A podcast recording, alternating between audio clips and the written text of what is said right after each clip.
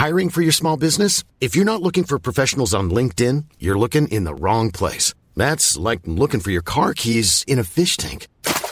LinkedIn helps you hire professionals you can't find anywhere else, even those who aren't actively searching for a new job but might be open to the perfect role. In a given month, over 70% of LinkedIn users don't even visit other leading job sites. So start looking in the right place. With LinkedIn, you can hire professionals like a professional. Post your free job on linkedin.com slash people today.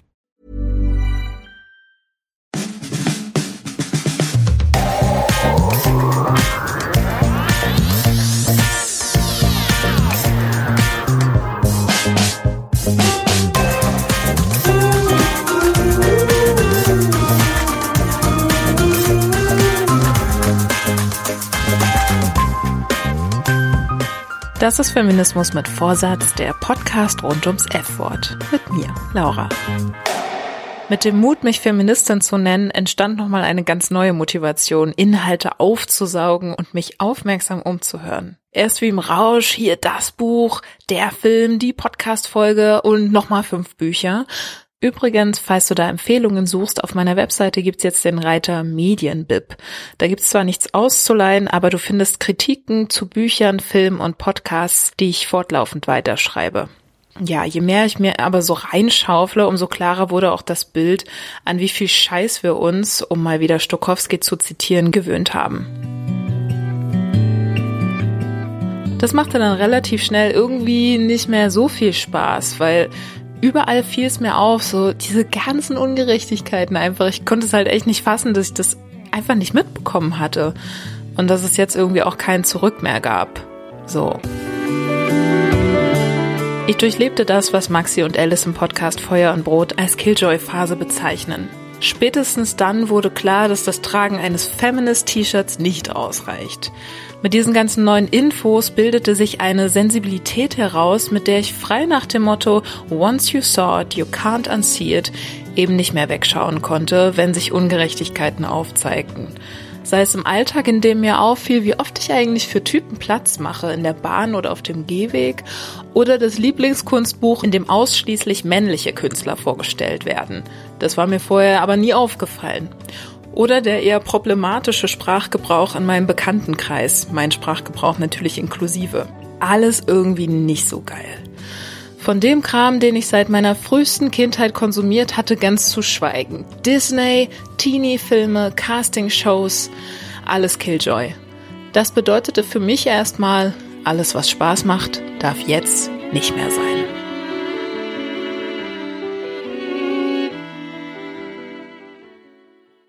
Geht mir ein bisschen mit Friends so. Habe ich früher mega gefeiert und ja, gerade so die Geschlechterrollen in der Serie, aber auch, also auch Rassismus-Themen. Ich glaube, es kommt nicht eine Person mit dunkler Hautfarbe in der ganzen Serie vor und Sexismus ist da halt sowieso auch ganz, ganz oben. Es fällt mir jetzt besonders auf, weil ich als Kind sehr, sehr gerne Heimatfilme geguckt habe, speziell aus den 50er Jahren. Und das auch jetzt, also diese Filme auch jetzt manchmal noch gerne schaue. Nur seit Feminismus eine größere Rolle in meinem Alltag spielt oder überhaupt in meinem Leben, fällt mir erstmal auf, wie rückständig dieses Frauenbild dort ist, was da nach außen getragen wird und was so eine ah, pseudo-heile Welt suggerieren soll. Also ich kann das, diese Filme dann auch nur noch gucken, indem ich wirklich aktiv versuche, eine gewisse Seite auszuschalten, was irgendwie wiederum ganz witzig ist.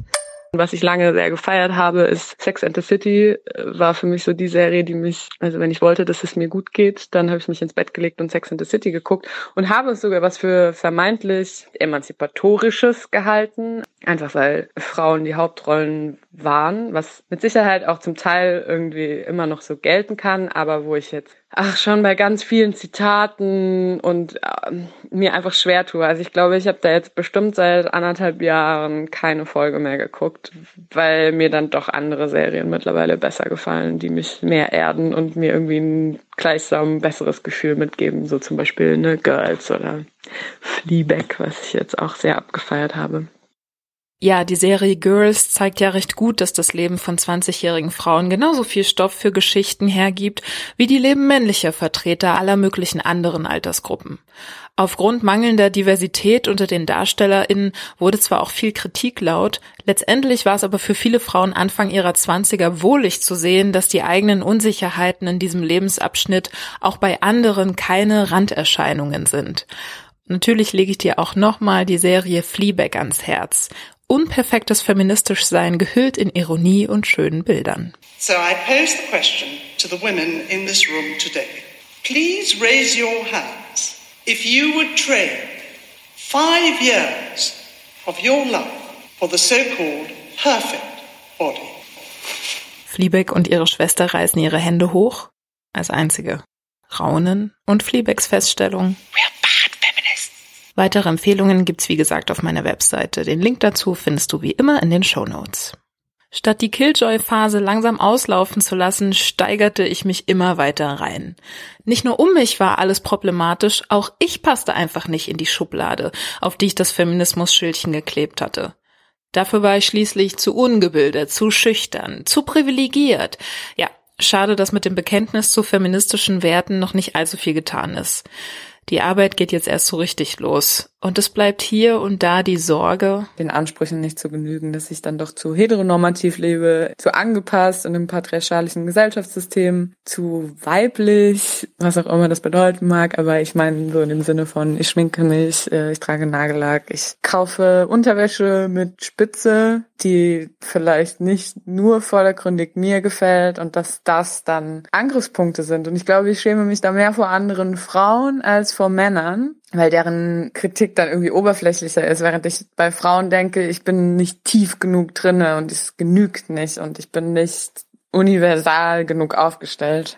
Ich habe gemerkt, dass ich ganz, ganz lange drüber nachgedacht habe, was ich dir denn hier erzählen könnte, weil ich gemerkt habe, dass das schon wieder total schambehaftet ist, irgendwie, wenn man sich so outet, äh, dass man da den Feminismus oder den Punkt der Emanzipation vielleicht nicht ganz verstanden hat oder sich für den noch irgendwie deuten muss.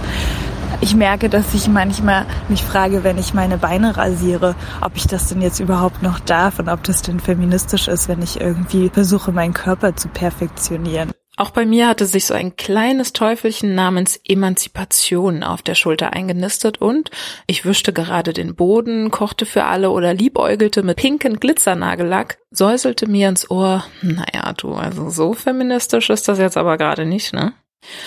Um mich nicht so schämen zu müssen, musste ich jetzt also immer super emanzipiert sein und reagierte dementsprechend gereizt auf so ziemlich alles. Gleichzeitig wusste ich ja, dass es richtig dumm ist, sich jetzt deswegen so einen Stress zu machen. Ich meine, so viel müssen kann nicht gut sein und Scham gehört nicht gerade zu den Antreibern der nächsten Revolution. Aber so war es und so ist es manchmal auch immer noch. Auf die Bewertung folgte die Bewertung und dann die Bewertung. Ich hatte 1a-Prinzipien, aber irgendwie kein Leben, das so recht dazu passen wollte.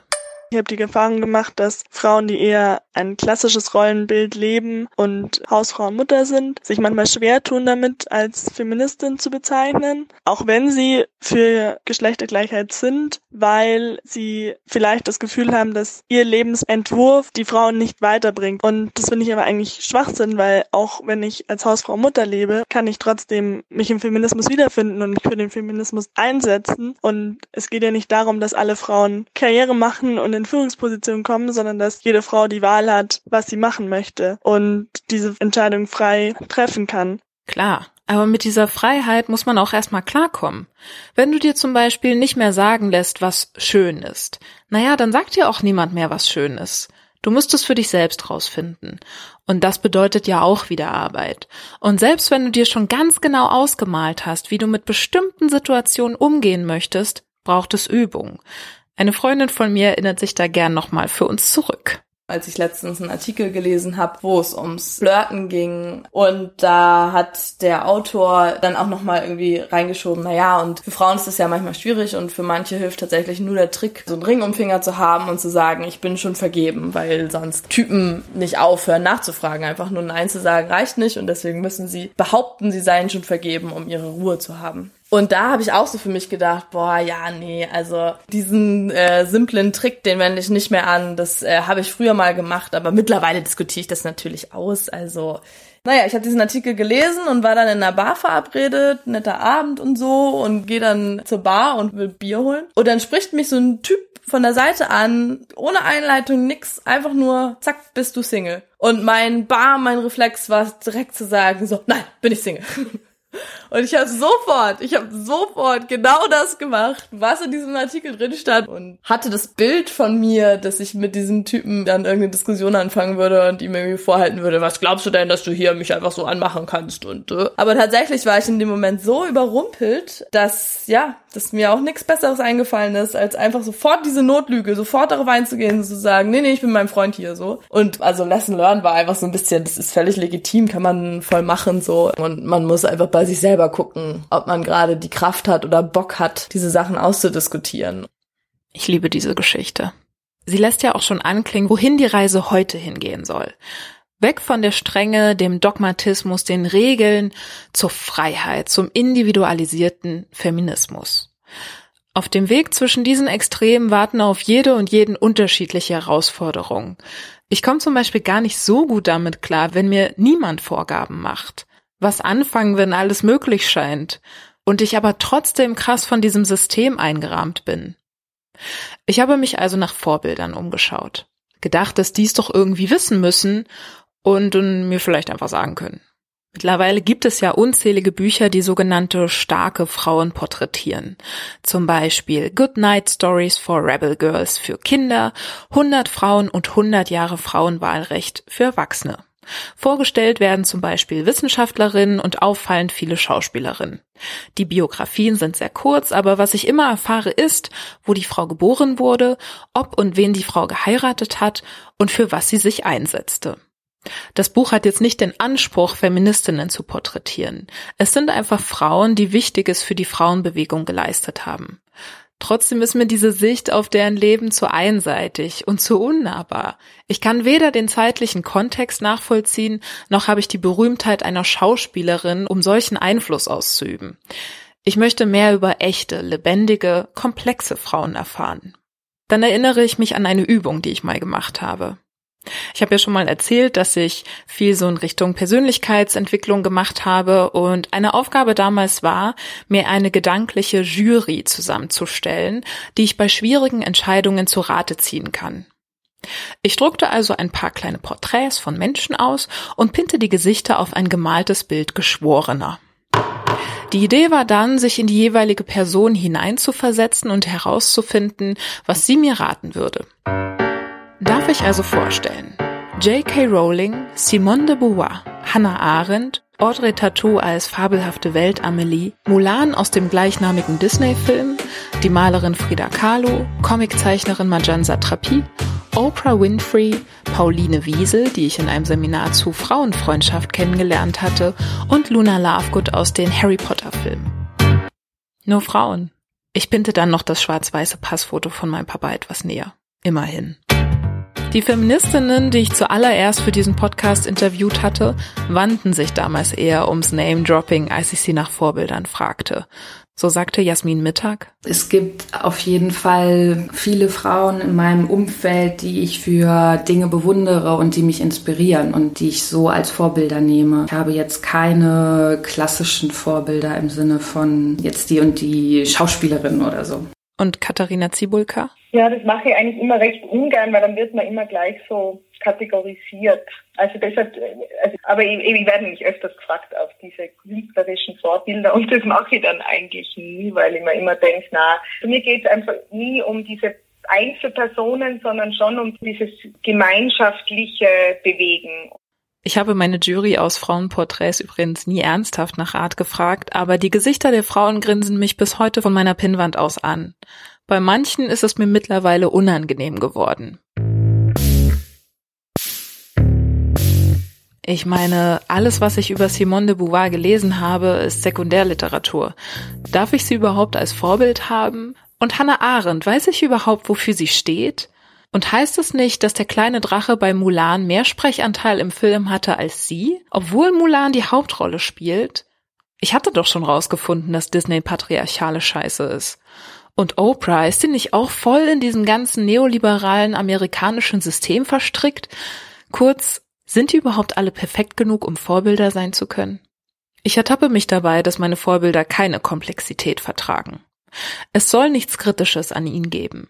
Gleichzeitig suche ich wie verrückt nach Fehlern, um sie nahbarer zu machen, damit ich wenigstens eine Chance bekomme, ein ganz kleines bisschen so zu sein wie sie. Autorin Roxane Gay sagte in ihrem TED Talk dazu, There's also this.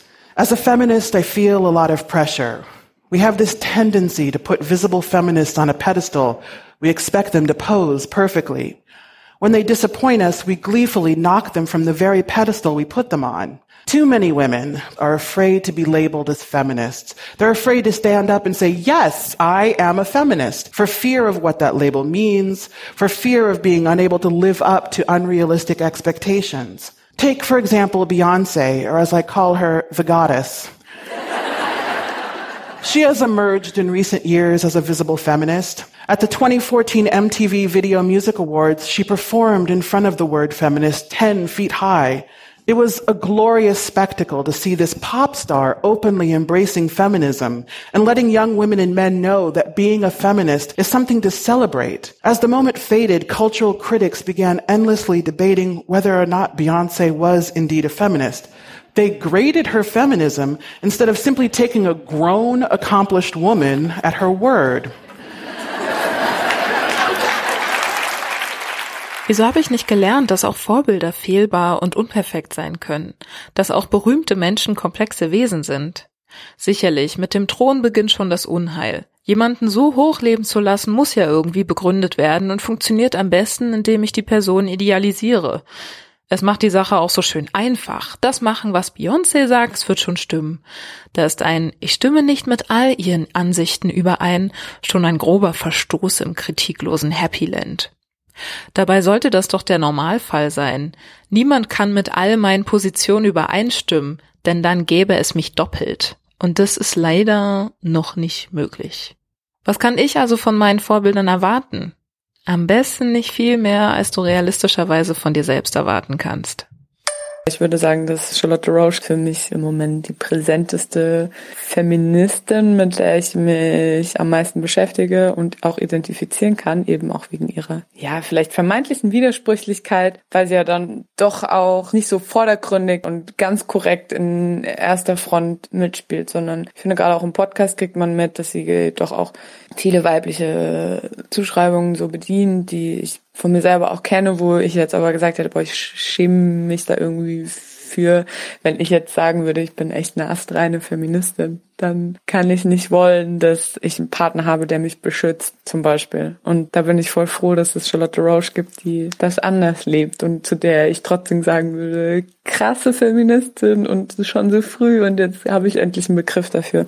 Mit dem Podcast ist übrigens Pardiologie gemeint. Ich mag den auch und ja, ich hatte schon großen Spaß dabei, Charlotte Roche als Role Model abzufeiern. Aber dieser Bewunderung kann ja irgendwie niemand standhalten. Ein kritischer Blick scheint da besser als Nachsicht.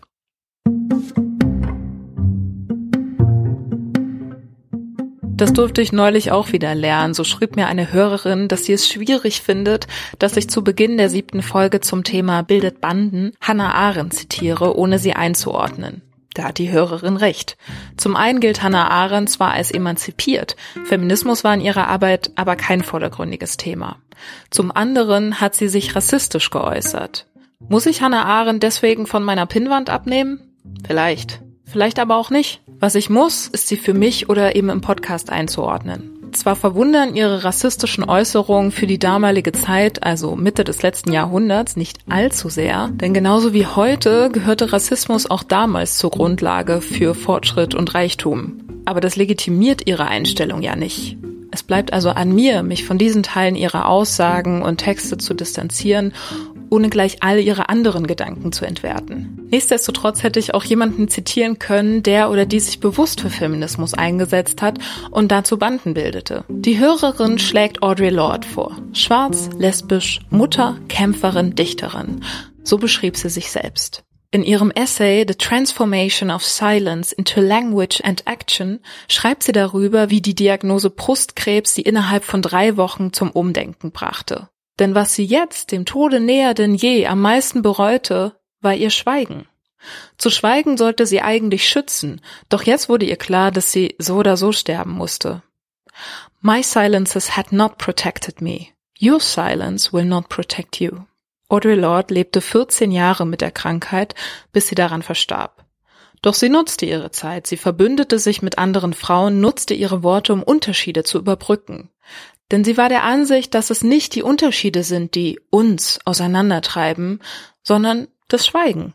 And there are so many silences to be broken. Ich finde es eher schwierig zu sagen, ab wann ist man Feministin? Also reicht es zu sagen, ja, ich bin dafür, dass alle Geschlechter gleich behandelt werden und die gleichen Rechte und Chancen in der Welt haben. Es, es reicht das, um zu sagen, ich bin Feministin? Oder gehört dazu auch, dass ich handle, dass ich versuche, das irgendwie in, mein, in meine Taten mit einzubauen und andere Leute versuche darauf hinzuweisen, wenn Ungerechtigkeiten passieren? Geht erst da der Feminismus los? Das finde ich manchmal bisschen schwer abzugrenzen.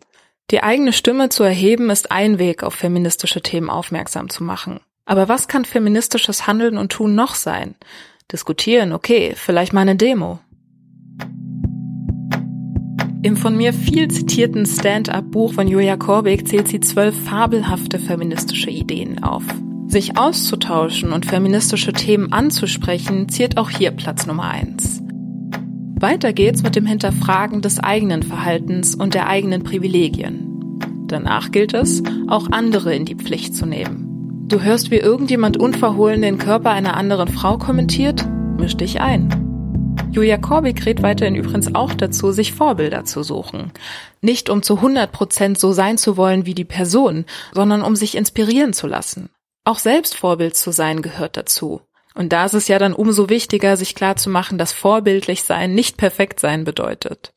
Denn Julia Korbig ist sich sicher, ob du willst oder nicht, andere nehmen dich wahr. Also lass uns versuchen, unser Bestes zu geben, selbstbewusst und ohne Scham. Das ist schon mal die Hälfte ihrer Ideen sich weiterhin zu informieren, mutmachende Zitate für schwere Zeiten zu sammeln, im Netz feministische Artikel positiv zu kommentieren und am besten noch über Social Media zu teilen, führt die Liste fort. Mit Bring the Woman In schlägt Julia Korbig vor, den eigenen Wirkungskreis zu nutzen, um Frauen eine Plattform zu geben sei es die Literaturliste in der Schule oder an der Uni oder sonst wo, das nächste Nachbarschaftsfest oder wenn du eh schon Boss bist und bestimmst, wer an deiner Seite den Laden schmeißt. Verhelfe Frauen und Minderheiten zu mehr Präsenz, wenn du es kannst. Zuletzt geht es ums Bandenbilden. Diesem Vorhaben habe ich eine ganze Podcast-Folge gewidmet. Und es geht darum, dein Recht wählen zu gehen zu nutzen. Du merkst, es gibt viele Möglichkeiten, feministisch zu handeln. Nimm dir nicht alles auf einmal vor, das sind Ideen, also Inspirationen, die ich auch nochmal auf meiner Webseite aufzählen werde. Alles Step by Step. Für mich nimmt es alleine schon so viel Platz ein, mich und meine Privilegien zu hinterfragen. Ich habe viele Normvorstellungen davon, wie ich sein sollte, und das clasht regelmäßig mit dem, wie ich bin. Da stellt sich die Frage, was ich ändern muss. Meine Vorstellungen vom perfekten Ich oder dann lieber einfach mich selbst.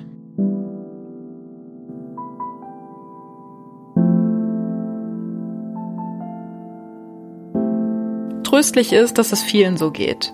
Die feministische Punkrock-Sängerin Kathleen Hanna kennst du ja von der letzten Folge. Sie hatte zum Beispiel das Problem, dass sie nicht kontrollieren konnte, ob sie sich als Feministin in den Beastie Boy Frontman verliebt oder nicht.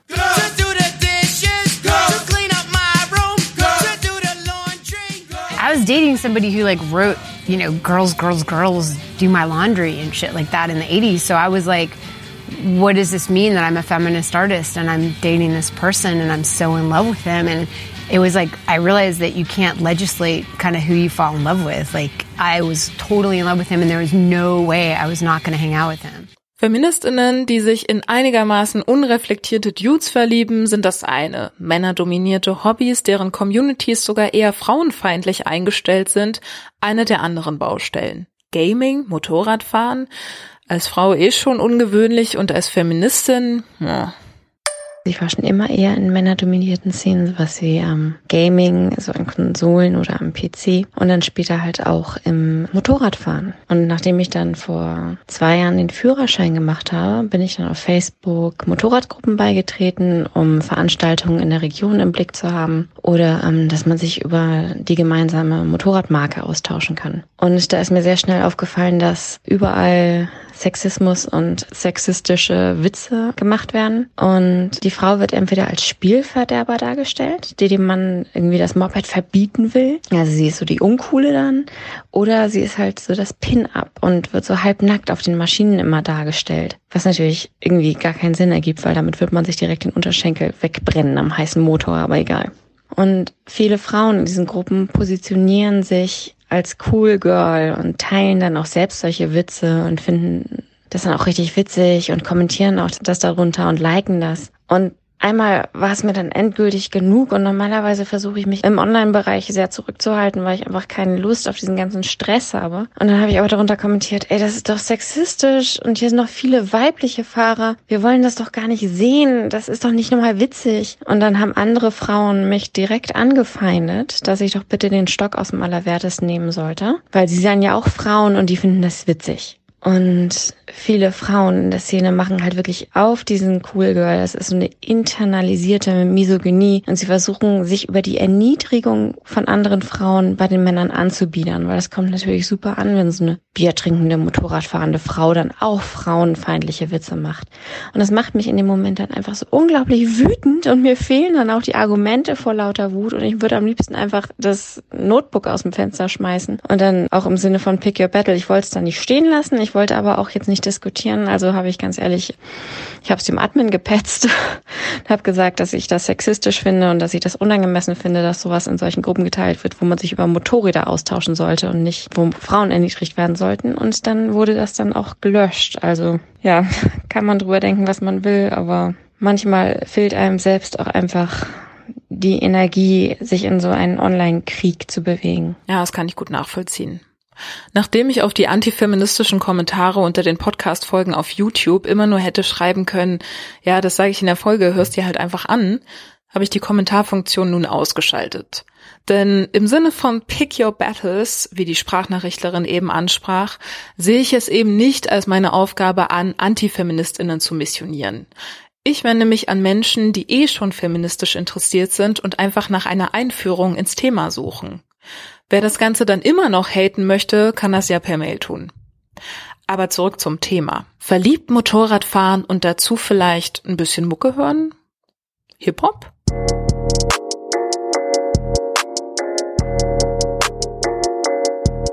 Ich habe eigentlich schon seit Ende der 90er deutschen Hip-Hop gehört. Also ich höre mir dann auch Sachen an, wo ich jetzt denke, okay, da stehe ich vielleicht nicht unbedingt drauf, finde aber irgendwie die Beats cool oder so. Also ist ich Straßmann der 187 oder Shindy oder was auch immer und merke dann nach einer Weile, okay, ich kann mir nicht nochmal einen Track mehr anhören. Einfach deswegen, weil es die ganze Zeit um die Bitches und die Nutten geht, die irgendwie was auch immer was machen. Und gleichzeitig habe ich schon gemerkt, dass ich da auch so eine Ignoranz, also so ein Nicht-Hören wollen entwickelt habe.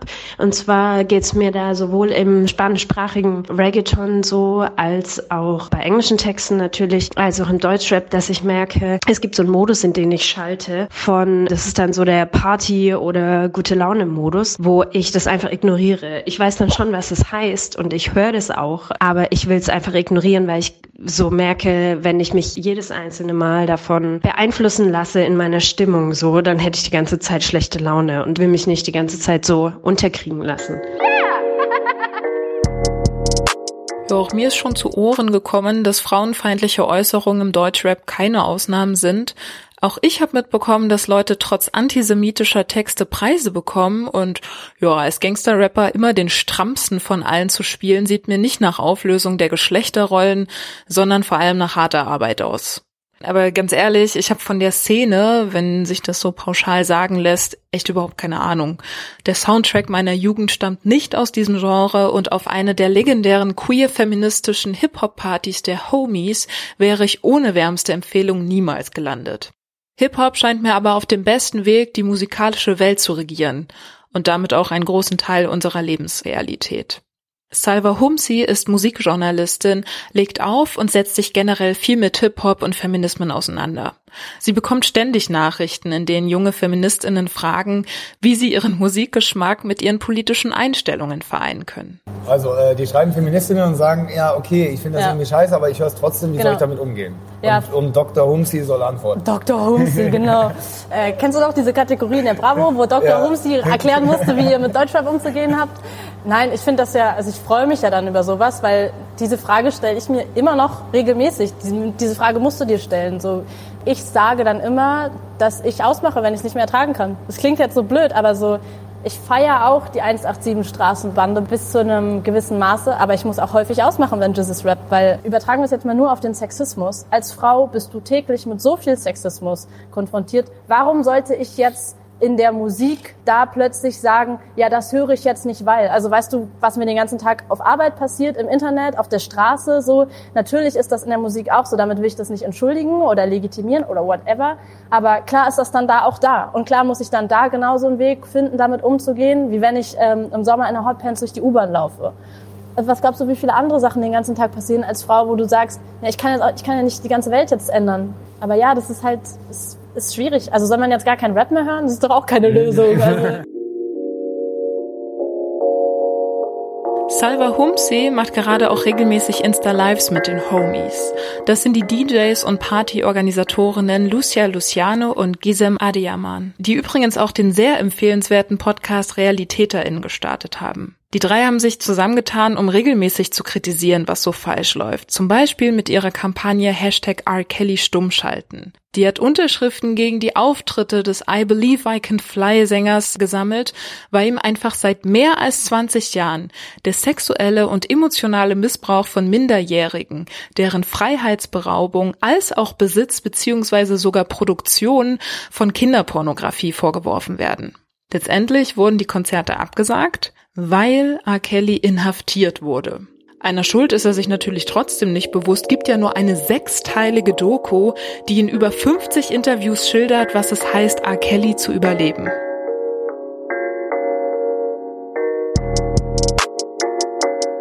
Gerade der deutsche Hip-Hop ist ja, was Feminismus angeht, eher beschränkt. Es gibt ja irgendwie diese queere feministische Hip-Hop-Szene, die aber ist ja auch, naja, noch nicht so ganz im Mainstream angekommen ist. Und auch jenseits davon, ich feiere halt einfach bestimmte Künstler ab. Also ich bin riesiger Haftbefehl-Fan. Diese ganze Frankfurter, Offenbacher äh, Hip-Hop-Szene finde ich sehr, sehr cool, kann ich viel mit anfangen. Ja, und es gibt immerhin Schwester Ever. Äh, das ist ja schon mal etwas. Aber ja, es ist auf jeden Fall ein, äh, ein ständiger Kampf von irgendwie, nee, das Lied skippe ich jetzt, äh, versus, naja, es ist halt schon coole Mucke, die ich halt gerne mag. Äh, ich hoffe auf jeden Fall, dass die Entwicklung weitergeht wie in den USA, wo, oder auch in Großbritannien viel selbstverständlicher ist, dass Rapper halt keine Sexisten sind oder auch einfach so eine super große feministische und queere Hip-Hop-Szene einfach den Mainstream teilweise ja schon bestimmt. Und es tut sich ja auch was. Das ist zum Beispiel auf der in den Show Notes verlinkten Spotify-Playlist der Homies zu beobachten. Die wird nämlich jeden Monat mit den neuesten musikalischen Fundstücken aktualisiert. Boyfriends von heute, die sich damals sexistisch geäußert haben, macho geprägte Hobbys oder eben Hip-Hop. Es gibt Dinge, die können aus feministischer Sicht schon irgendwie grenzwertig sein. Aber wie damit letztendlich umgegangen wird, muss von jedem und jeder selbst entschieden werden. Was meiner Ansicht nach nicht zur Diskussion steht, ist, wenn feministische Bewegungen den gleichen Quatsch machen wie die dominierende Gesellschaft. Und das ist, Individuen und Bevölkerungsgruppen an den Rand zu drängen, sie zu marginalisieren. Wenn sich Frauen of Color, Transpersonen, queere Frauen, religiöse Frauen, ältere oder ganz junge, arme, alleinerziehende und so weiter nicht von feministischen Themen angesprochen fühlen, ist das ziemlich bitter und auch einfach nicht hilfreich. Denn dann bleibt es bei dem Feminismus für eine kleine Führungskräfteelite. Ich halte übrigens auch nichts davon, Männer auszuschließen, aber darum geht's in der nächsten Podcast-Folge. Diesen Druck auf die feministische Bewegung, ein möglichst breites Spektrum abzubilden und anzusprechen, spüre ich auch für diesen Podcast. Ich habe keine Ahnung, wie gut es mir gelingt, denn gleichzeitig ist ja auch klar, dass ich hier am Ende die Deutungshoheit habe und es dann automatisch aus einer recht privilegierten Perspektive passiert.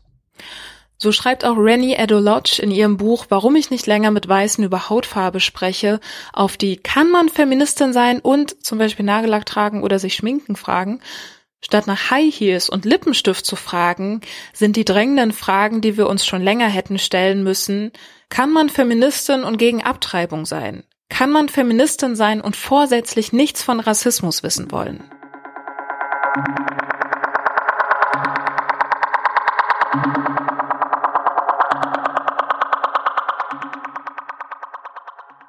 Ich finde es unfeministisch, wenn man sagt, Frauen dürfen kein Kopftuch tragen oder so. Das geht in meinen Augen gar nicht, denn ja, jede Frau sollte da selber drüber bestimmen dürfen und sich nicht reinreden lassen. Und ziehen wir mal wieder Frau Stokowski zu Rate, steht da geschrieben, eine politische Einstellung, die andere Menschen bevormundet, ausgrenzt oder beleidigt, hat mit dem, was ich unter Feminismus verstehe, nichts zu tun. Dasselbe gilt für die Frage, ob Frauen sich so kleiden dürfen, dass sie Männern gefallen. Natürlich dürfen sie das, denn so ziemlich alle Sätze, die mit im Feminismus dürfen Frauen nicht anfangen, sind falsch.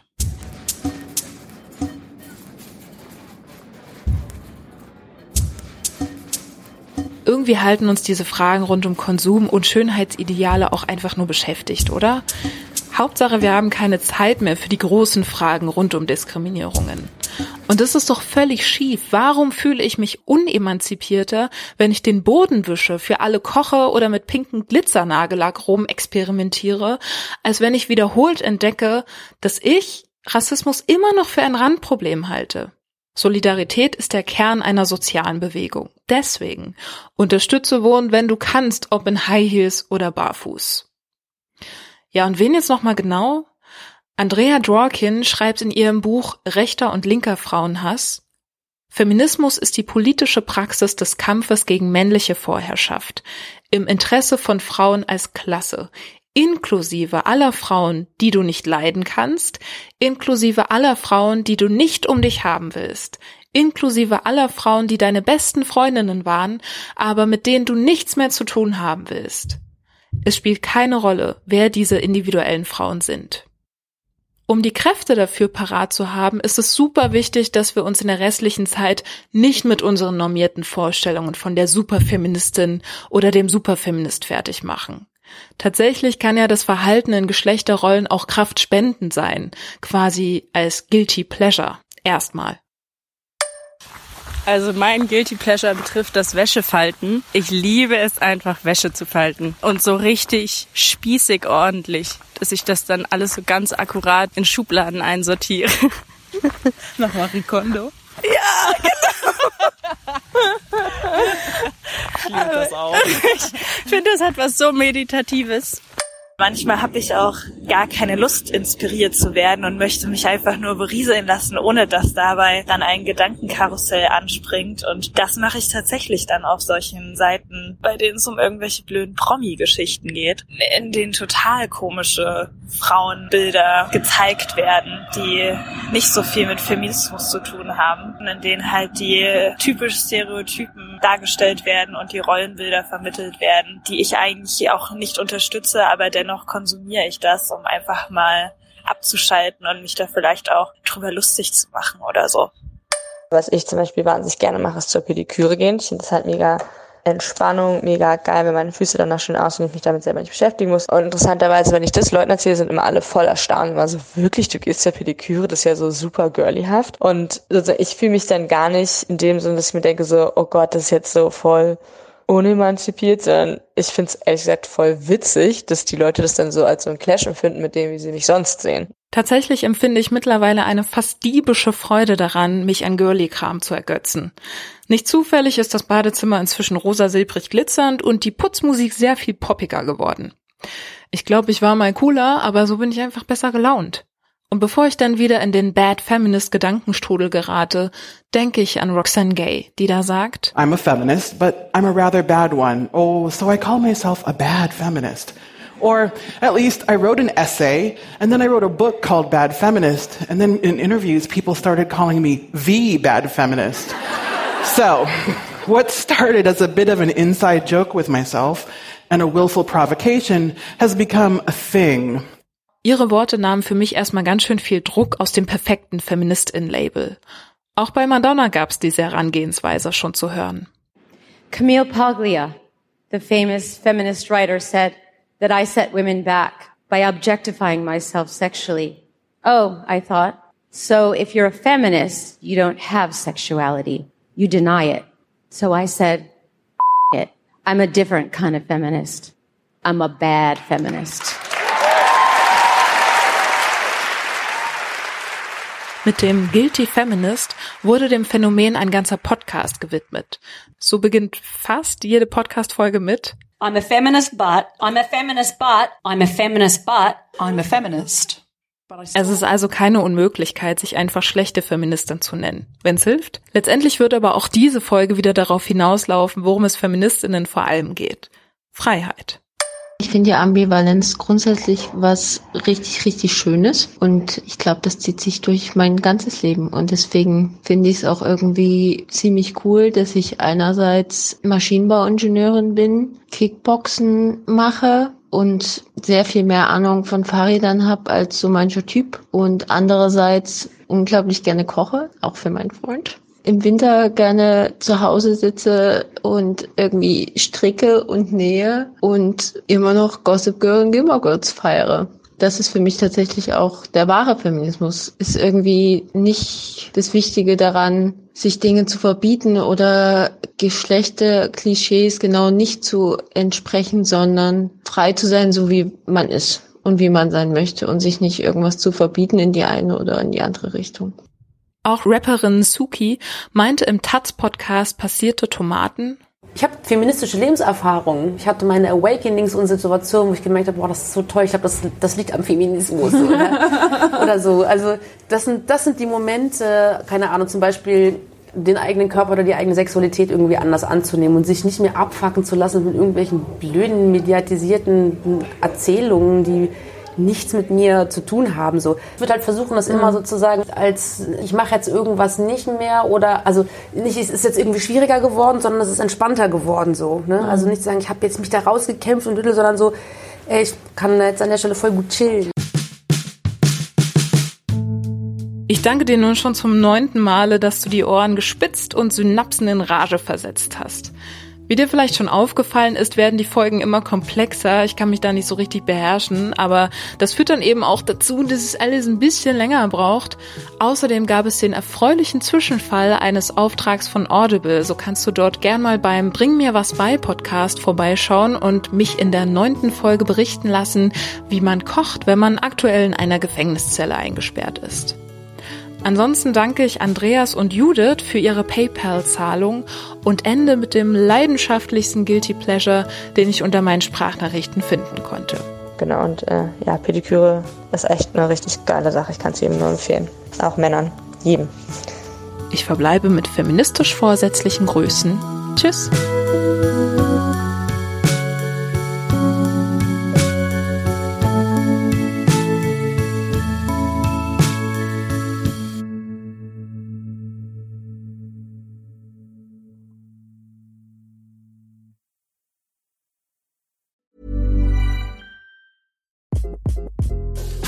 This is Craig Robinson from Ways to Win, and support for this podcast comes from Invesco QQQ, the official ETF of the NCAA. Invesco QQQ is proud to sponsor this episode and even prouder to provide access to innovation for the last 25 years. Basketball has had innovations over the years too. We're seeing the game played in new ways every day. Learn more at Invesco.com slash QQQ. Let's rethink possibility. Investco Distributors, Inc.